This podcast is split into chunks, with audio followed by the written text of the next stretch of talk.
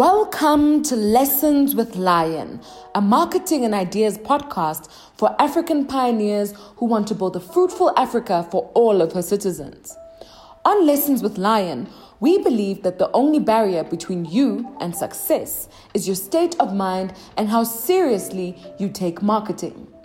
I'm your host, Lebo Lion, a young entrepreneur and marketing maverick who's had enough failed businesses to know what not to do.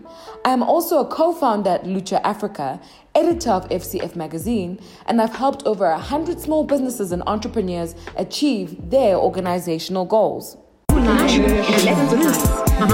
You're supposed to be.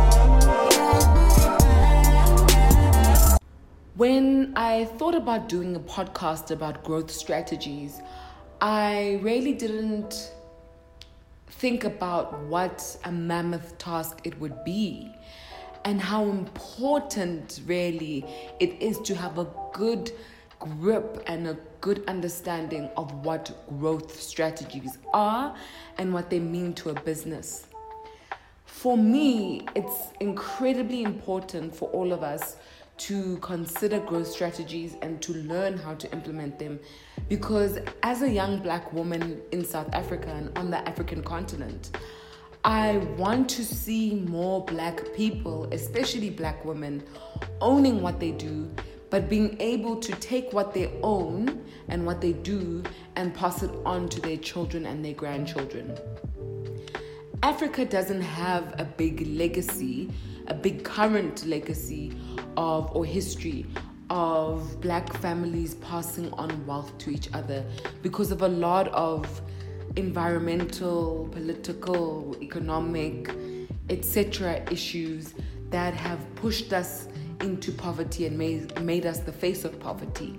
So, this podcast is incredibly important to me because I really want to help entrepreneurs who are visionaries and who believe in the continent and who believe in black wealth and black success. And I want to help them transform their businesses and see that there is a way to take it from 10,000 rands today to a billion dollars in 20 years or even less and for their children to be able to benefit from those businesses and create employment and impact communities and make a big difference. So that's why this podcast is important to me, and that's why I want all of you to listen to it with a really thoughtful ear and think about your business as I'm talking. Think about why you started your business, where you wanted to go, and what the growth strategies can do for you. And think about, you know, maybe this podcast might teach you that maybe you don't want to grow your business. Maybe you're not doing what you love. And if that's true, that's okay. Just accept it, move on, decide what you want to do, and keep it moving. That's the point. Don't judge yourself. You're supposed to be. Let's talk about the body shop. You know, the natural ingredients skincare brand? Anita Roddick, founder of The Body Shop, opened her first The Body Shop store by getting a $6,800 bank loan in 1977. And she started selling skincare products that she and her daughters made at home using unique and natural ingredients like rose water, charcoal, and strawberries. Based on 2016 figures, the Body Shop operates franchises in close to 3,000 locations worldwide and remains to be one of the biggest recognizable brands in specialty skincare, even after its acquisition by L'Oreal in 2006. The Body Shop and most big businesses like it started out small in the past. They weren't always the industry heavyweights that they are at present. At one point, they were also classified as small businesses. And let's be frank, in reality, only a handful of small businesses actually grow to join the ranks of the body shop. So it's incredibly difficult to break through the ceiling and join the one percentile of businesses that make it over a long period of time. And the real question is how did businesses like The Body Shop break through and change and charge ahead of their contemporaries? The likeliest answer to me, aside from determination and good business practices, is the application of business growth strategies. A business growth strategy is an implementable growth plan that helps your business grow in different ways. Market penetration is probably the first, almost default option of small businesses hoping to grow and expand their operations. This works based in a scenario where there are no new products and there are no new markets to enter. Left with no choice, the small business will then look at what it has currently, right where it is currently. That means the focus will be on the current products or services in the current market. It's pretty straightforward. The small business will market its existing product or services in the same market it is in with the aim of increasing its market share.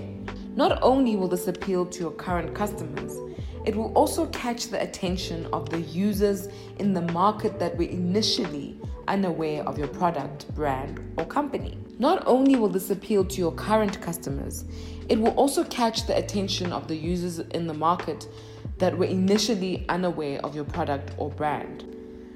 So let's delve into a few market penetration strategies that businesses use to help themselves grow. The first market penetration strategy is one, reducing the selling price of the product or service with the intention of attracting customers with the lower price. This works best in a market with very little differentiation. This means it works best when you and your competitors are basically offering the same standard product. For example, tissue. Most tissue brands offer the same product of the same ish quality, but the provider who offers the lowest price compared to his or her competitors will attract more customers or encourage more sales with existing customers. This works best in a market with very little differentiation. This means it works best when you and your competitors are basically offering the same standard products. For example, tissue. Most tissue brands offer the same product of the same quality, but the provider who offers the lowest price compared to his or her com- competitors will attract more customers or encourage more sales with existing customers. Two, increasing promotions for products or services to improve their pull strategy. Let me repeat that again. Two, increasing promotions for products or services to improve their pull strategy. Aside from both conventional and non conventional forms of advertising, small businesses can also employ other means to attract customers. For example, a special offer or special promotional events, offering trade and sales discounts, rebates, and similar schemes.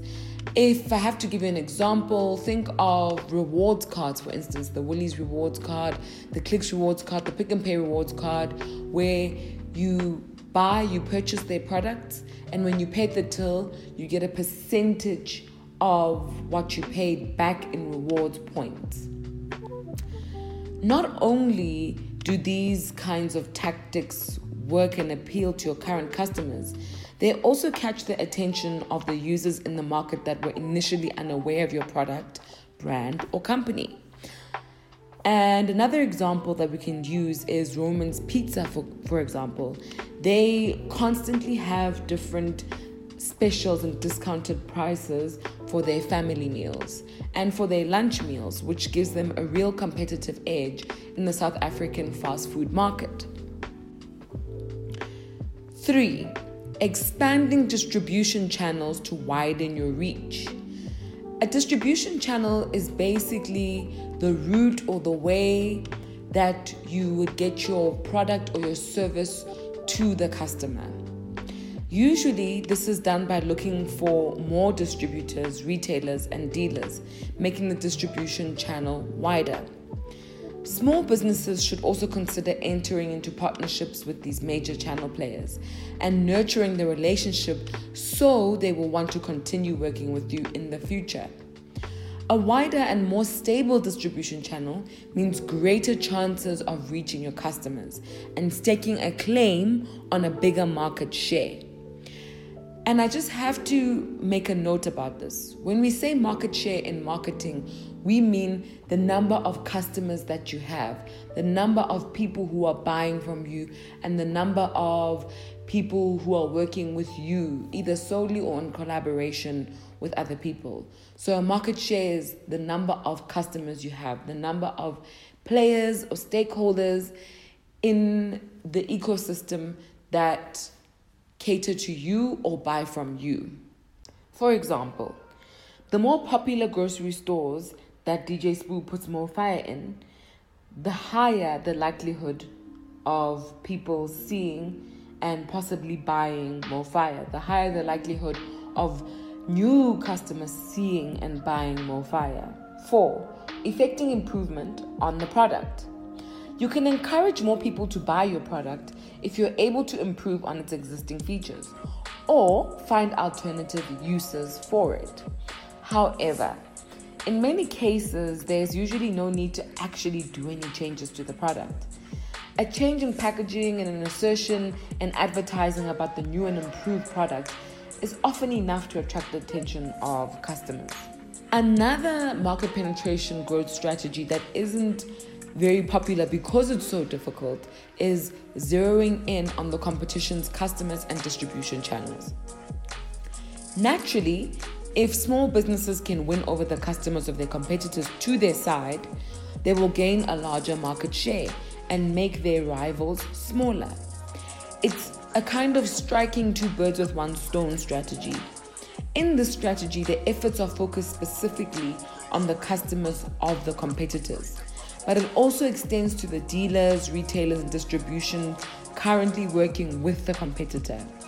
If you can offer them a deal better than what they were currently getting from their partnership with the competitor, then they may consider jumping ship. For example, if you think of the rivalry between Harriet Khoza and Gracious Mabuza and Diamond in The Queen, all three of them are drug dealing families and they're competing for the same clients in the same market, which would be Tembisa. The clients are few, practically fixed, but they're incredibly lucrative. It's important to note that in market penetration, the size of the target market is fixed or it's unchanged. This is markedly different when the strategy used is market development, which is the next strategy that we'll be discussing. The second growth strategy that we're going to discuss is called the market development strategy or the market expansion strategy. This simply means a strategy that allows you to expand your market outside of the current market that you have.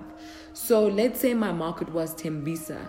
Now I can expand my market to Tembisa and Alexandra and other townships in Gauteng.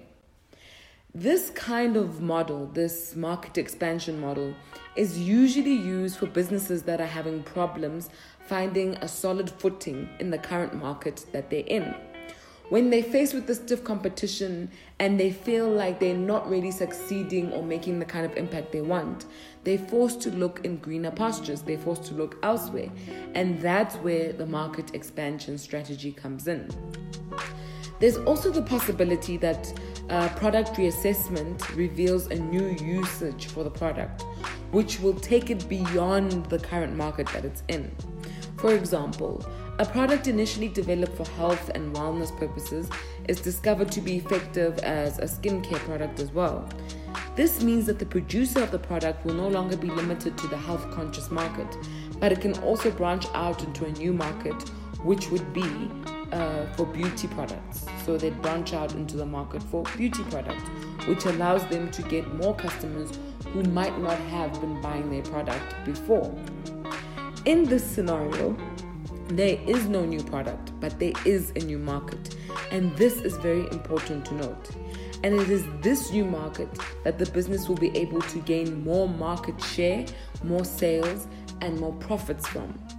So, this strategy is really working for the kind of business that isn't really doing well in what they say they do or isn't really doing well where they are. So, they try to find customers somewhere else or they try to find new uses for their products. And thus, by doing that, they get new customers who they might not have gotten, who are outside of the customers that they already have. This is often to see how businesses undertake expansion to new geographical markets such as other states, regions, countries. Possibly the most recognizable practice of this growth strategy is by adopting the franchise model, which is how Walmart, Subway, The Body Shop, McDonald's grew. In order to successfully implement a product expansion strategy, a small business must be capable of quick response to market changes that call for changes in the product. So, when you have to think about the statement that I just made, that a business has to be capable of quick response to market changes that call for changes on the product, it means that you need to have the money, the human capital, and the infrastructure to respond to changes in the market as quickly as possible.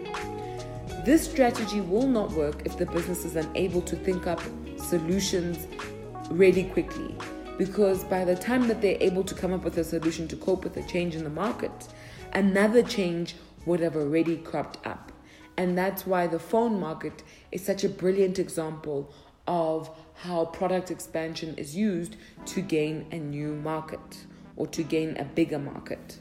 There are so many different kinds of growth strategies that small businesses can adopt in their businesses.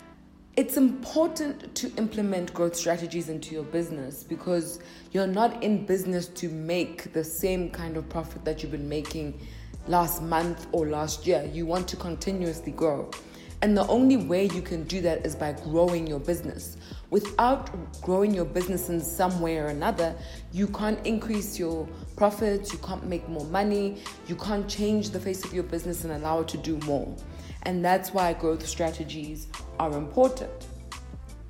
And also, if we're going to touch on the South African entrepreneurial, landscape, then growth strategies are important because we don't we want to break the chain of dying poor we want to be able to build businesses that we can build and that our children can build and that our great grandchildren can build. So, growth strategies allow you to have a legacy. They allow you to have a company that feeds your entire family. And they allow you to become, over time, a big player in the market and a big contributor to communities.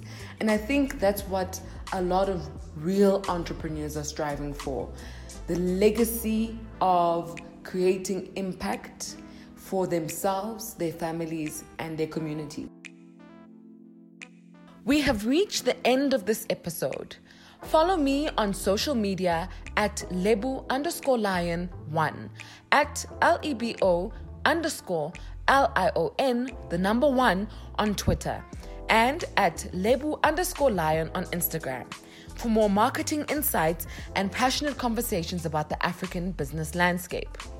If you would like to send me articles, have queries, or just want to share your thoughts, you can drop me an email on lebolionclub at gmail.com. L E B O L I O N C L U B at gmail.com.